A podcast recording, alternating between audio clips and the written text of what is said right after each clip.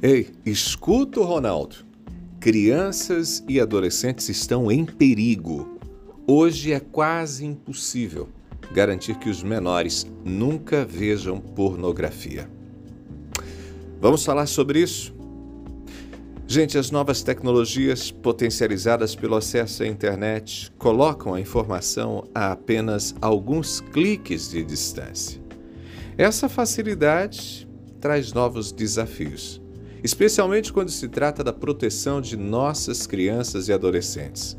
Um dos maiores perigos que rondam o mundo digital é o acesso à pornografia. Em entrevista recente ao jornal ABC, um dos maiores periódicos espanhóis, a psicóloga Ana Sálvia, especialista em educação sexual, ela fez um alerta crucial.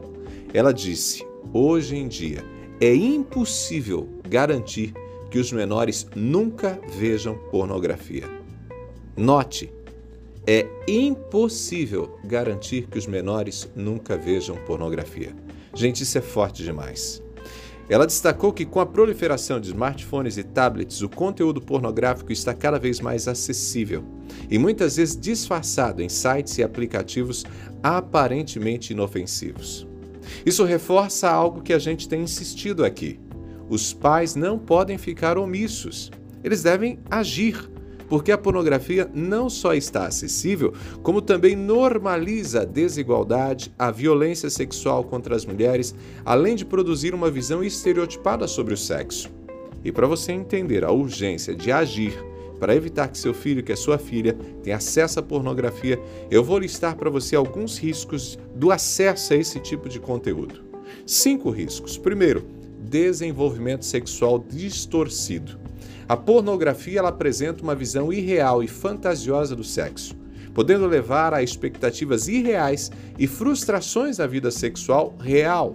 A pornografia ela mostra uma maneira irreal de ter relações sexuais, o que distorce gravemente a percepção dos jovens sobre a sexualidade saudável.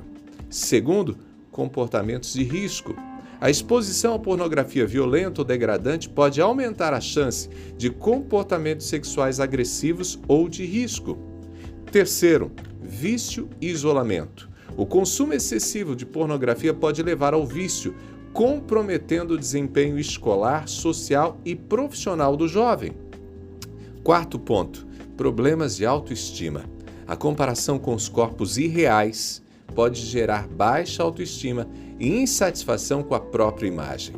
E um quinto ponto: dificuldades no relacionamento.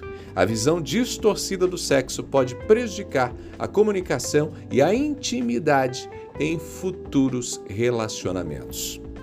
Gente, diante de tantos problemas, o que os pais podem fazer? E eu vou dar cinco dicas. Primeira, diálogo aberto. É isso mesmo.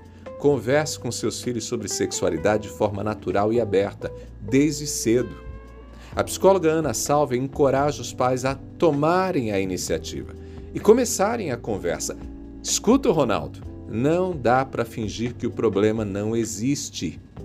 Segunda dica: educação digital. Ensine seus filhos sobre os perigos da internet e como se proteger de conteúdos impróprios. Reforce a necessidade do uso consciente das tecnologias digitais.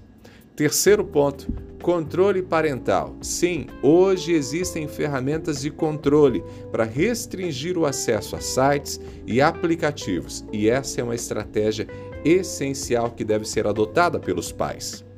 Quarto ponto, monitoramento. É, não tem jeito não. Acompanhe o comportamento online de seus filhos, monitore, saiba por onde seus filhos navegam, confira o histórico. E por fim, se você notar que seu filho, que é sua filha, está apresentando comportamentos preocupantes relacionados à pornografia, procure ajuda profissional.